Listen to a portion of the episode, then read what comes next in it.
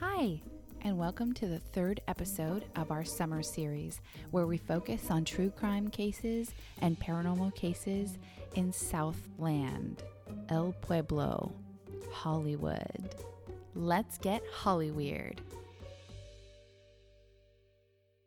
Hi, guys, welcome back. Another week in our summer series. I'm Cassie, And I'm Tiffany. and this is Happy Hour Gets Weird. Holly Weird. Yeah, our summer series. Um, so we survived another week Mm-hmm. of the worst year on record. Mm-hmm. So I'm just happy to be here. Me too. And uh, what are we drinking this week? We are drinking a very delicious concoction of Cassie's own making. Yeah, I haven't named it yet. Um, a strawberry tequila sparkler. Since we're getting close to Fourth of July. Oh, I like that. That's perfect. Or spicy straw. It's a little spicy. Yeah, it is. spicy. My lips are tingling. So it's basically just strawberry nectar, habanero infused simple syrup, tequila, lime juice, and club soda. And fresh And fresh- strawberries. Yes, and fresh muddled strawberries. It's fantastic. Uh, as always, our recipe and pictures will be on our social media accounts, Instagram and Instagram. Instagram. and Insta- Sometimes I post them on Twitter. Sometimes they're on Twitter. Um, it's it's very good. It's very refreshing. It is very refreshing. And before we get into this episode, we want to play a promo to a podcast we're loving.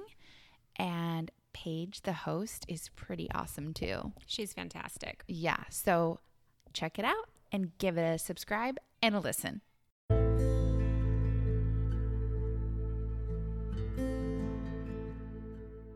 My name is Paige, and I'm the host of Reverie True Crime. Reverie means to daydream, but even daydreams can become nightmares.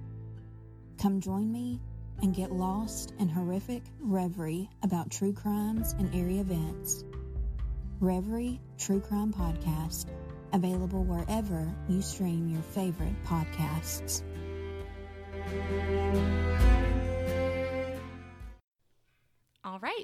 So check out that fabulous podcast. We love you, Paige. All right. So today we are getting into a true crime case. Actually, it's true crime, but it's also kind of like, ooh, is this paranormal. Yes. Um, it's very interesting. But first, before we get into it, I just want to put out a disclaimer. We do have uh, our podcast listed as explicit, but this episode it has a lot of murder, and we talk about um, details of suicide and also um, uh, details of a um, child murder. Okay. So I just want to put a disclaimer. If that is triggering to you in any way, please just turn off this episode. Do not go any further. Go listen to our one and dones, which are a little bit more lighthearted. This is going to be, um, we're talking a lot of death in this episode. Okay, so I'm just gonna go in the other room.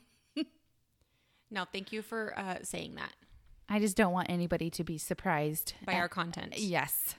I'm just going to start by citing my sources. I read the book, the section on this topic. I'm not, I don't want to give it away yet.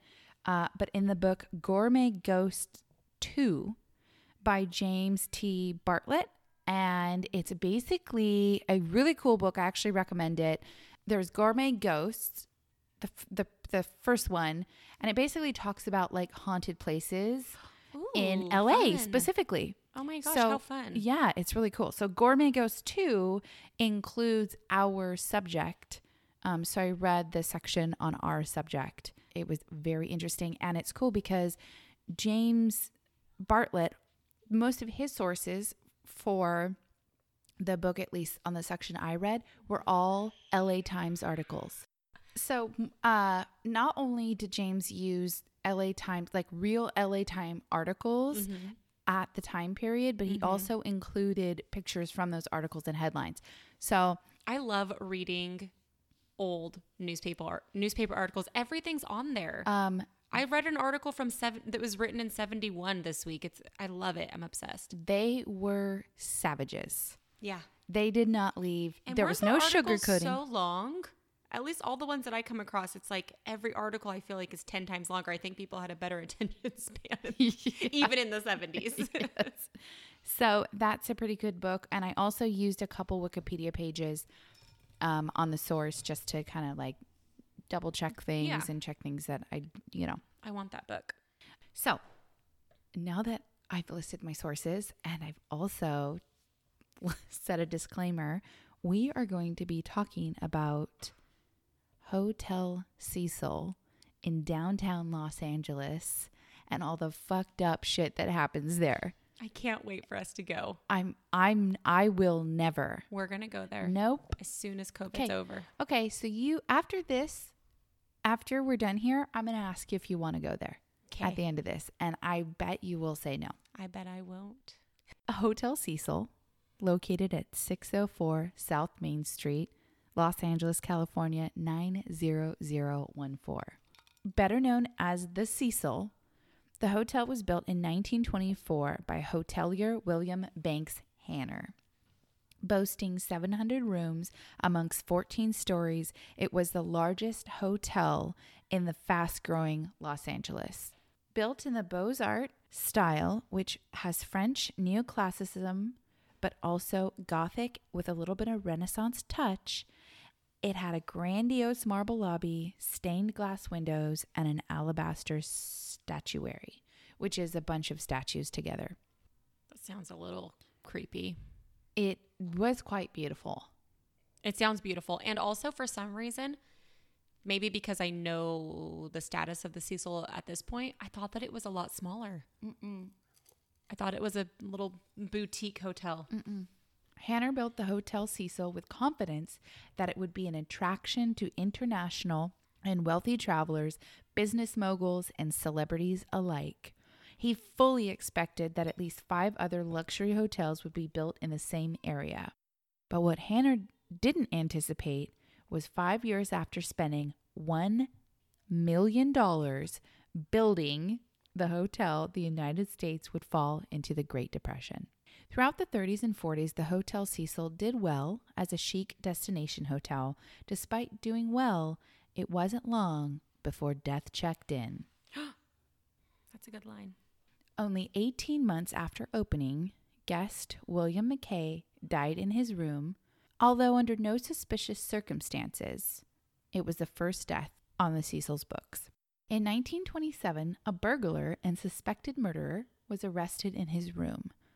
And it seems that not only death, but bad luck seemed to follow residents on and off the property, including a plane crash, a shooting, a car wreck. Wait, a plane crash? Mhm Okay.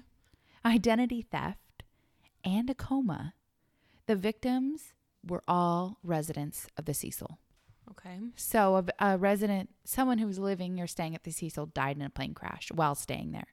Not on the premises, but just, Like immediately after leaving, after checking out or checking in.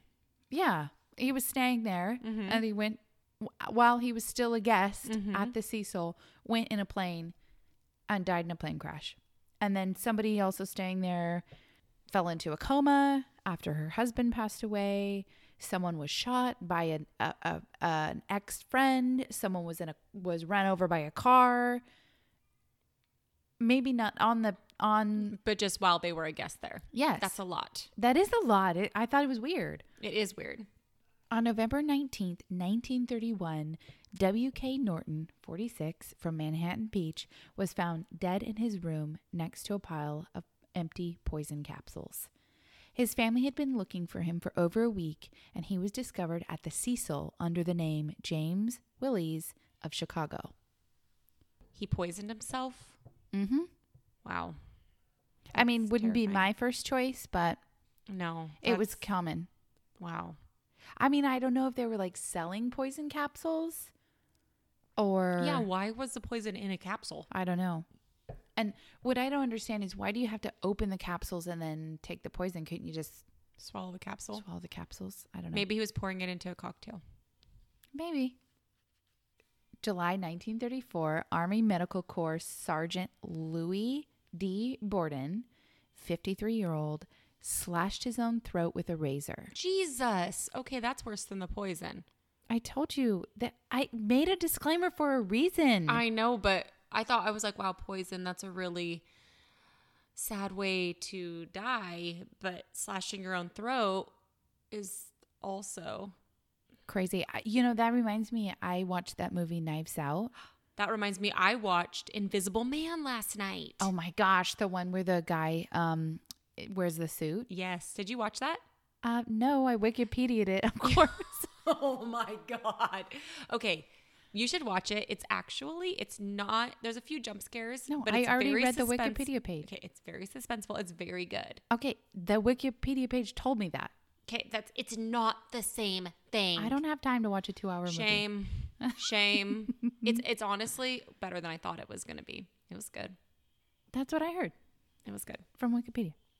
Louis Borden, he left a suicide note, and his suicide note mentioned poor health for the reason uh, that he took his life. okay, so he was suffering. Yeah. That's sad. March 1937, Grace E. Margot, who was 25, jumped from a ninth story window, hitting telephone poles and telephone wires on her way down. Unsure if it was an accident or a suicide, police questioned the man sleeping in the same room with her, and he also had no idea if it was an accident or intentional. Hmm. She later died at the hospital. And there's no way that he could have done it. I mean, that's what I thought, but I don't know. I'm not a 1937 police officer, so I What, have no you're say. not great. that was the whole premise for this podcast. Was two 1937 police officers get together. See here. did she jump or did she fall? Say the only thing we know about old timey detectives is, is they say, "See here." Yes. the whole time. Uh, yeah. January 1938, Roy Thompson, a 35 year old ship fireman, jumped from the top of the Cecil, landing on a skylight of a neighboring building. He had been staying at the Cecil for several weeks. What? Yeah, I'm I I'm wondering is it the Cecil? Like is it driving Like people- The Shining? Yes, because there's so many. Did they many. make this hotel out of bones? I think they did. May 1939, sailor Erwin Neblett, also another one who ingested poison in his room. And then January 1940, 45 year old teacher Dorothy Sager used poison as well to end her life. I think that people think that poison is better than it is. Well, Like I mean, more peaceful than it is. I think it's actually not. I mean, when they say poison, at first, you know, you think like a bottle with like a skull and crossbones on it. Mm-hmm. Um, but you know, there's also um pill, you know, Yeah, but don't you get sick? Don't you I get don't sick know. when I've you're? never done it. I don't know. I'm not sure either. I just, from what I've seen of other people who have been poisoned, but that is also smaller doses over Mm-hmm. extended periods of time. They always end up getting so sick, and it just seems like. But I don't know. I don't know, and it, I I'm still keep thinking like, why do they sell poison in tablets? That's why I was like, What would the purpose poison- of the tablet be other than ingesting it? Well, they said poison in the newspapers, but I'm wondering, was it just an overdose on a medication they were prescribed? Oh, and they just call any overdose like poisoning. Yes, yes. Yeah, that's a good guess. You know, too. or like Tylenol, or Mhm. you know. After a quiet few years, the Cecil was back in the headlines. September 1944, Dorothy Jean Purcell, who was 19 at the time, was accused of throwing her newborn baby from a nearby window. Oh my god. Sleeping next to 38 year old Ben Levine, she awoke in the middle of the night with severe stomach cramps. Not wanting to wake Levine or Levine, she went to the bathroom. Apparently, she was unaware that she was pregnant and delivered the baby boy in the bathroom. Believing the baby was stillborn, she threw him out a window. He was found on a nearby roof the next day. This is a quote from the LA Times article written about this case. Dorothy Jean said, quote, I don't know why I did it, but I thought he was dead. She was charged and found not guilty by reason of insanity at her trial, and she was sent to a psychiatric facility for a thorough examination. So, yeah, the Cecil has been through some shit. Clearly. Like, it's, I don't know if it's the vibe. I don't know if they, yeah, like you said, literally made the building out of bones. I or don't know. just know. the time, like after the depression, Mhm. things are bad. The Yeah. world also felt like it was on fire back then. A hundred years ago, the world also felt like it was on fire. Yeah. I mean, if I was staying at the Cecil or working at the Cecil, I would also feel like the world was, uh, yeah, burning itself to the ground. I mean, LA seems like a glitz and glamour kind of place, but it has a dark undercurrent. Yes. On November 19 in November 1947, another suicide at the Cecil. Robert Smith, who was 35 and from Long Beach, fell from his window. So I noticed that in the LA Times, they often said fell Mm-hmm. as uh, like a suicide j- jumper or Mm-hmm. um, I think sometimes maybe they didn't know if they intentionally But jumped. they still classified it as a suicide. yes, Hmm. but they just said fell from window. I don't know if that was a way to um, Minimize. minimize, yeah, the the suicide aspect of Mhm. of the case, or I don't know what, but they said fell a lot. In the 50s, just blocks away from the hotel, homelessness, drug addiction, and crime transformed the surrounding streets to the beginnings of LA's infamous Skid Row. Nearly 10,000 transients were living in downtown LA. After two decades, Hotel Cecil started to see a decline in business, but unfortunately, an incline in deaths.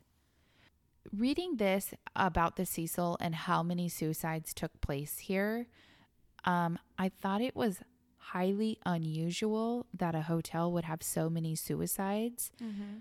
But the author of this book, James Bartlett, mentioned that it was kind of common, especially back in those days, for someone to um, end their life at a hotel because That way their family wouldn't find them. right, and just for for simple reasons that that that you wouldn't necessarily think about, but you could quite literally put a sign on the door for no disruptions. Yeah. um, their family wouldn't find them. And people find hotel rooms to be, Like an o- peaceful oasis. yes, and also they don't have an emotional tie to Yeah. them. They're kind Mhm. of like, you know, c- cold and, So the opposite of a peaceful oasis. you know, they have no emotional tie. It's not, you're not surrounded by things that you grew up with. yeah. Um, you know, the, the couch that your partner picked out, your children's rooms down the hall, you know, it, it's Mhm. your, you're kind of removed from the space. mm-hmm. That um, makes sense. is what I'm trying to say. L- like long story longer, sorry. So, taking a much needed break from baby murder and suicide, in early December 1952, police suspected the Cecil might be mission control for a bank robber known as the Grandma Bandit. Grandma Bandit. The Grandma Bandit. Oh my God, that's my band name. and my stage name. I love it. And my underwear. I lo- definitely the name of my underwear. On the run after three bank robberies, an elderly lady had managed to dodge police for months. Oh my God, we have to do a whole episode about her. She's kind of awesome. Alfred H. Hughes, a resident at the Cecil and also a pickpocket, was arrested. and while he was arrest being arrested in his room at the Cecil, police found a, a lady's black hat, a lady's scarf, and a lady's long black jacket, which is said what the grandma bandit wore. Mm-hmm. So the, The- Grandma Bandit was a man? No. Oh, okay. And this led police to believe that he was the grandma bandit. Although Alfred was a bandit, he was not, in fact, an elderly grandma. okay, that's why I was confused. I was like, I thought maybe, you know. yeah. So they dressed him, they made him put on the clothing and they put him in a lineup wearing the clothing. Oh my God. He was not identified as the grandma bandit. Turns out the grandma bandit was a 52 year old divorce, divorcee named Ethel Martin Arada, and she was arrested of, on, in 1952 on Christmas Eve. And she apparently told police when she was arrested, I'm not a grandma. So she said that that she um, was divorced and didn't have any money, and that's why she robbed the bank. But she didn't have grandchildren. That she no, was. she was very stu- upset they called so her pissed. grandma. Yeah, she was very upset they called her grandma, and she was only fifty two, which is not Necessarily grandma. grandma banded. I would, I wouldn't. Well, you maybe know, she had gray hair. maybe. So people thought that she was a little older. I mean, people get gray hair when they're in their 20s. Yeah, I have gray hair. So we're moving from 1952 to 1954. So it seems like there was another short break of like peacefulness at the Cecil. In October 1954, Helen Gurney plunged to her death from her window and landed on the hotel marquee. She was registered at the hotel under the name Margaret Brown of Denver. So, another thing that I discovered while researching this is back in the the 50s and beyond when you registered for a hotel i think you registered your name and where you were from Be- Weird. yeah because the first Yeah, I noticed that too, that it kept saying where they were from. and and this time usually the newspaper did not report the room Mm-hmm. that that these um people stayed in because even back in the 50s it drew people to the hotel Yeah. out of curiosity Because true crime has always been a thing. Yes. It's not new. Yes. So, but this time, the LA Times published the na- the number of her room. She stayed in room 704. Mm-hmm. Um, so that's one of those rooms. Okay. In 1962, Julia Francis, who had recently arrived from St. Louis, also jumped from her window. And that same year, Pauline Otten, who is 27, quote, leapt or fell from her window, and this time, in a tragic act of fate, landed on a pedestrian walking by the Cecil. Oh my God. His name was George Gianni, and Pauline landed on him, killing them both instantly. Oh my God. What horrible luck. What are the odds of I- that? seriously, it's so fucked up. At first, police thought it was a double suicide, that they both chose to Mm-hmm. commit suicide. But upon further examination, they found that George had his hands in his pockets and he Oh, also had his shoes on. Which apparently, when you jump from very high places and you're wearing shoes, the the They fall off. yeah the the wind or or the uh, velocity rip rip your shoes off your feet. That makes sense. Yeah, so that that's how they discovered he was actually a pedestrian walking underneath her window at the same exact moment that she I fell. never thought about the shoes thing before. yeah, I didn't know that was a thing. But also, like, if you're in your room, are you gonna really, really gonna put your shoes on anyways? Um, maybe if you're on the rooftop, Yeah. uh, but no, maybe you're wearing your shoes. I don't know. Um, in 1962, convicted arsonist Harvey Lynn Beagle was also a resident of the Cecil. A fire broke out at the hotel near the Cecil, and Harvey took it upon himself to complain to the firefighters fighting the fire that the newspaper had failed to report the actual dollar amount of damages from the previous fire he had set. I'm like, spray him with your hose, throw him in the fire, oh Idiot. Send him in after to rescue some people. So obviously that was suspicious behavior to the police. so they arrested him and they uh. charged him with arson at the Barclay Hotel. However, it turns out the Barclay fire was started by a guest who fell asleep smoking in bed. Oh my God. And People Harvey- used to just smoke fucking everywhere. I know. In bed. Well, I mean, if you're at a hotel, I guess it's not that weird. I mean, You're at a hotel kind of drunk and you're like, I'm just going to have one more cigarette before I go to bed. you stumble up from the bar, the hotel bar, and Yeah. you're just like, you know, maybe smoking soothes you. I mean, like, hey, smoking in bed could be modern day watching TV in bed, you know? Yeah, totally. Um, yeah. So it turns out that the fire was actually started by some, I guess, just fell asleep smoking in bed. Mm-hmm. And Harvey was only found guilty of being an asshole. but he was actually a convicted arsonist. He did start previous fires and was convicted. And he was legitimately upset that the newspaper said like the damages of his last fire was 4,000. In reality, it was 6,000 in damages. And he was very upset by that. Yeah, he's like, I did way more damage than that. Yeah. Please don't cut my my crime short. Yes, Arson is such a fascinating crime. it really is. It like, really is. So, sexu- psychological. and sexual. Yes, it's weird. Yes, it's weird and it's fascinating. In 1964, a couple of years later, Goldie Osgood, a kindred spirit, a bird lover, and well known for feeding pigeons in the Pershing Square, so much so that her nickname was actually Pigeon Goldie. She was a popular resident at the Cecil. Sadly, Pigeon Goldie was found murdered in her room at the Cecil. She was sexually assaulted, strangled, and stabbed. Oh my god. I know. Did they find the person? The person? While a man who admitted knowing her was arrested after walking through Pershing Square wearing bloodstained clothing, he was eventually let go after an investigation. What? Where was the? What was the blood from?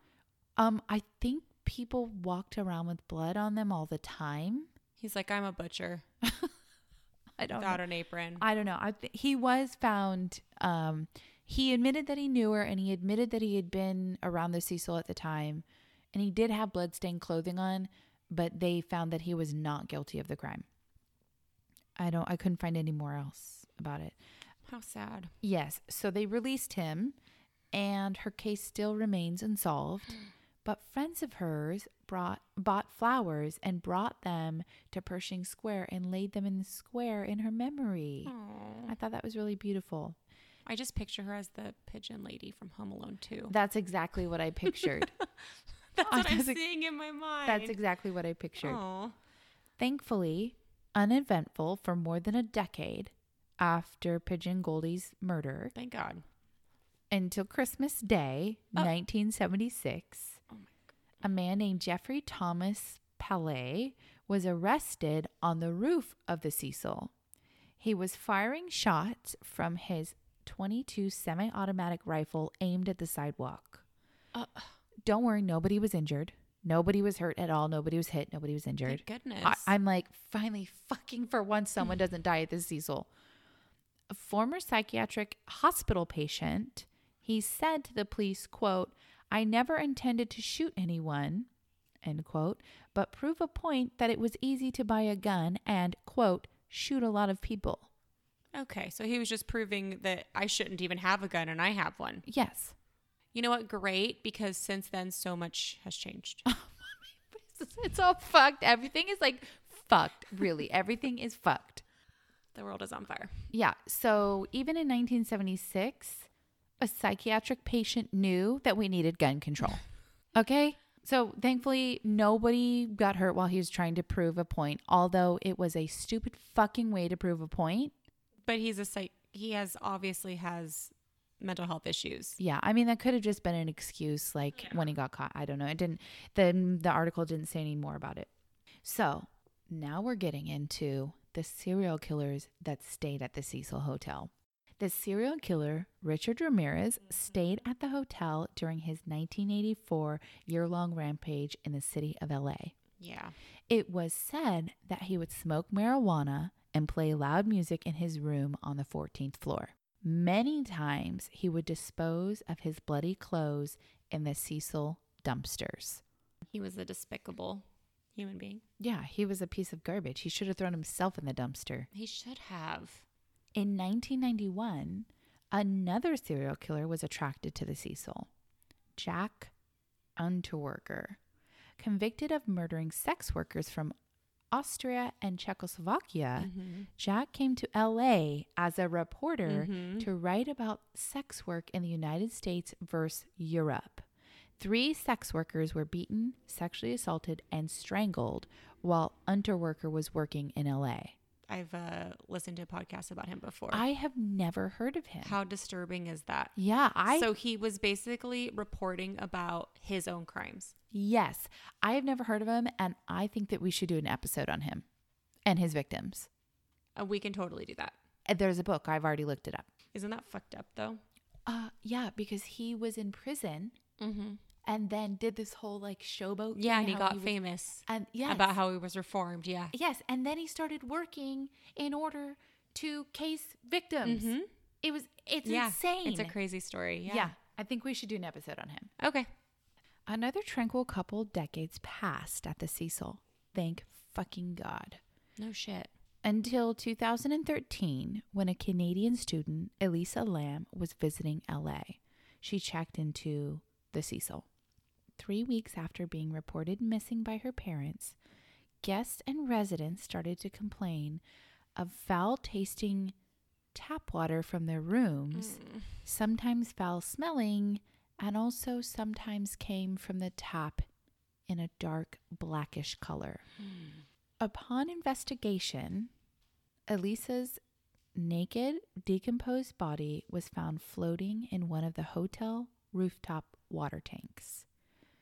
Police ruled her death an accidental drowning. However, sometime after her death, a video of Elisa in the elevator of the Cecil was released, and she was acting strangely, punching multiple buttons, walking in and out of the elevator, peeking around the doors, etc. Some people think that she might have been interacting with someone just out of camera's view, maybe who intended her harm. Some people think that she was merely annoyed with the elevator's clear malfunction because the elevator door wasn't closing. Mm-hmm. Um, it's a very uncomfortable video to watch for multiple reasons because one, you're watching a video of a woman very near to the end of her life, Mm-hmm. and two, you just don't know what's going on. Yeah. Yeah. It, the video is unclear. Yes. You're not sure if she's, like you said, like if there's somebody just out of view Mhm. or if she's just acting kind of erratically. Mhm. And it's definitely unsettling seeing a video, seeing the last video of somebody alive. Yes. Um, some people think that she might be interacting with, I'm sure, one of the many ghosts that haunts the hallways of the Cecil. It could be. Um, uh, and there's also speculation because she was, I think, diagnosed as bipolar. Mm-hmm. They, um, some some people speculate that she could have been having um, some kind of mental break. Mm-hmm. I have heard about this story Mm-hmm. before. I think, you know, a lot of people probably have, Mm-hmm. but I don't know if I just never, I don't know if it was never brought to my attention or I just didn't, it just didn't really hit me. But the drinking water thing, the fact that people were drinking the water Mm-hmm. Is very disturbing. Yeah, they were showering, brushing their teeth, It's drinking the water. A lot. They tested the water and they found that there was no like harmful or deadly bacteria, Still. um, which is silver lining Yeah. I, a very, that nobody else was eh, hurt. the thinnest di- amount of silver lining that you can, you Well, can have I'm, I'm, after you I'm- drink tainted drinking water from some poor girl's death. right. I am a Sagittarius, so I'm like 76% optimist. I'm a Sagittarius, so I'm 76% negative. no, that's not how this works. um, I'm just saying, thankfully, no one else was was hurt. yes. Elisa Lam's case has sparked many conspiracy theories. Um, and unfortunately, I feel like sometimes people forget that she was an actual person and not just like an internet video and just not like a true crime case. Like she was an actual person. Um, there are some things, I'm not going to go i- into any more of the case, but there are things that are unanswered still. Like her cell phone was missing, it wasn't found with her body. And why were her clothes off? And where was her room key? And how did she get into the tank? They were locked. Yeah. Was the some people have there's been discrepancy about whether the tank door was open or closed. Mm-hmm. Would she have been able to actually get in there and shut it or open it? Or there's uh, there's a lot of s- Mm. Why would she even get in there in the first place? Yeah. Um, so there's a lot of like unanswered questions that have like spawned conspiracy theories. But Because like what did we say? Wherever there is a room for a question, there's room for your conspiracy theory dick. yes void voids in knowledge Yes. lead to conspiracies. Yes. Eloquent and beautiful. Me, I'm hot garbage, so I had to say dick. Actually, if you're interested in more details to the case, Reverie True Crime, who we played the promo Mhm. um, earlier in the episode, Paige did a fantastic episode on Elisa Lam. So go check that out. Now, the Cecil, like I said, has been through some shit. Um, between 2013 and 2015, so after Elisa Lam was discovered um, deceased on the premises, there was not there wasn't any activity until um, just recently. Well, I say just recently, but four years ago in 2015, a 28 year old unidentified man was found deceased on the premise of the Cecil, and his cause of death has not been determined as of yet. I don't think there's been anything since then. According to author uh, James Bartlett, the hotel has attracted attracted obviously many macabre fans. Mhm. I'm curious about what exactly is going on at Hotel Cecil. The last time he tried to visit, there was a security guard at the front door with an earpiece and would not let him enter to take pictures. He asked him, you know, what are you doing? Are you a guest? Do you have a room here? So they're very they discourage the Cecil discourages any loitering or um walking around into the lobby just to take pictures, bothering guests, bothering employees. And they're actually not even called the Cecil anymore. Mhm. They changed their name to Stay on Main. Oh yeah, because they did a renovation, right? Mhm. They did a big, in 2017, they did this, Mhm. like, they started this big renovation. They were going to actually turn part of the hotel into, like, I guess, penthouses kind of Mhm. w- for like permanent residents. Yeah, I heard about this reservation or renovation. I don't think that they ever completed that. mm-hmm. Um, I don't know. I looked on Yelp. I Yelped the hotel and it got mixed reviews. um, but it says it's closed. So I don't know if it's closed because they're no longer business or it's closed because of the pandemic. yeah. Um, because it's right in the middle of downtown LA. I'm sure that it would be totally irresponsible to open their Yeah. doors. Yeah. So the Cecil and other downtown LA hotels even inspired a television series, American Horror Story Hotel, which I know you watch American Horror Story. Mm-hmm. And I watched I have watched every season. Hotel was I would say my top 3. Um it had it was about a fictitious hotel with the name The Cortez. So I'm sorry. I mean the Cecil, the Cortez. I feel like uh, Ryan Murphy said that they based the series on multiple hotels in downtown LA, but I'm pretty sure I'm going to just go out on a limb and assume that it was just the Cecil Mm-hmm. because some of the characters, there was Richard Ramirez character in the show. Yeah. There was a woman who committed suicide in the show. Yeah.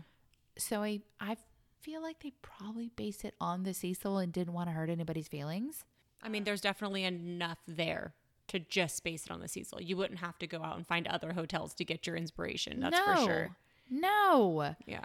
So in the show, there were like modern day vampires, there were serial killers that stayed there, and there were also ghosts, and all were residents of the Oh, hotel. that's cool. I didn't watch that season. I'm gonna have to check You it out. didn't? No. Oh my gosh. I think even the devil stayed there at one point. Like the actual devil in the show stayed there. Or it was a portal to hell, I think, actually, that hotel was. Which, to be honest, maybe the Cecil is a portal to hell because a lot of fucked up shit happened there. Yeah. I guess in like the 20s, 30s, 40s, 50s, um, it seems like the suicides kind of um, dwindled after like the 60s and 70s. So I'm sure the Cecil being such a huge, tall hotel in LA and one of the only ones like that, it was it was kind of like a draw to someone who would want to harm themselves without you know in a hotel for the reasons we talked about earlier. So I could understand why maybe the Cortez I keep saying the Cortez now. it's the Cecil. um, I'm sure maybe that's why the Cecil was such an attraction to someone who's who's feeling like Sort that. of a beacon for suicide. Yes. The Cecil even has a separate Wikipedia page dedicated just to the deaths at the Cecil. So it has a Wikipedia page like the main, the Cecil Mm-hmm. Hotel or Hotel Cecil, and then it has a separate page of just the deaths that happened there. Like it's, it's at like is it some kind? I think it's a portal to hell. Okay. I'm just going on the record. Don't, please don't sue me, the Cecil Hotel, or stay on Main. Um, I'm just saying something fishy going on. I, I, there's something fishy going on. I think, Cassie, me, I think the Hotel Cecil or Stay on Main, as, as it's called now, is one of those real life places that's even scarier than the fictional depictions of it. And I will never stay there. Never, ever. Now we're moving on from murder to the paranormal. Mm-hmm. Um, it's been reported that over the years, um, guests have experienced cold spots, ghostly apparitions, the feeling of being watched while they were in the hotel, and even a boy captured a picture from the outside of the hotel of what people think might be a ghost hovering outside a window. Even the news, the local news, covered his story and showed the picture on the news. Oh my god. I'll put the picture Yes, post it. on Instagram. I think the Cecil just wants to like function as a hotel and unfortunately it was a draw to people um, experiencing suicidal thoughts and um, it was in a for lack of a better term seedy part of town so it was it became known as like a vagrant hotel Mm-hmm. people stayed there with um, drug problems and um, criminals stayed there and um, um, those poor unfortunate souls to to quote Ursula, Ursula. Yes. from the Little Mermaid. You know, I think unfortunately, it's like you said, became a beacon for you know unfortunate souls. So that's the Cecil Hotel. Zero out of five stars recommend. I have five out of five. We will be there next year. No, Live recording. no, I'd rather stay under a tarp on Skid Row. Oh there. No, we're not. Because I feel like I read stories of people who stayed there and then like bad luck kind of followed them. Well, We can walk by it. okay. We can walk by it. totally the same thing. Anyway, so that's a Cecil Hotel. I'm so sorry if this episode had way too much death.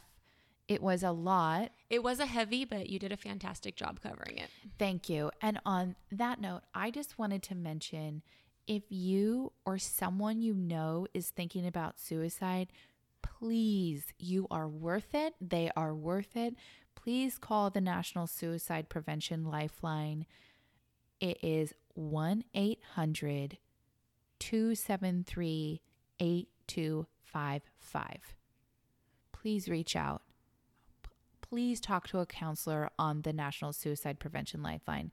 I felt like we talked about suicide a lot this episode because of a lot of suicides um, happened at the Cecil, and I I just needed to mention it. Look, me personally, these times are fucking heavy, man.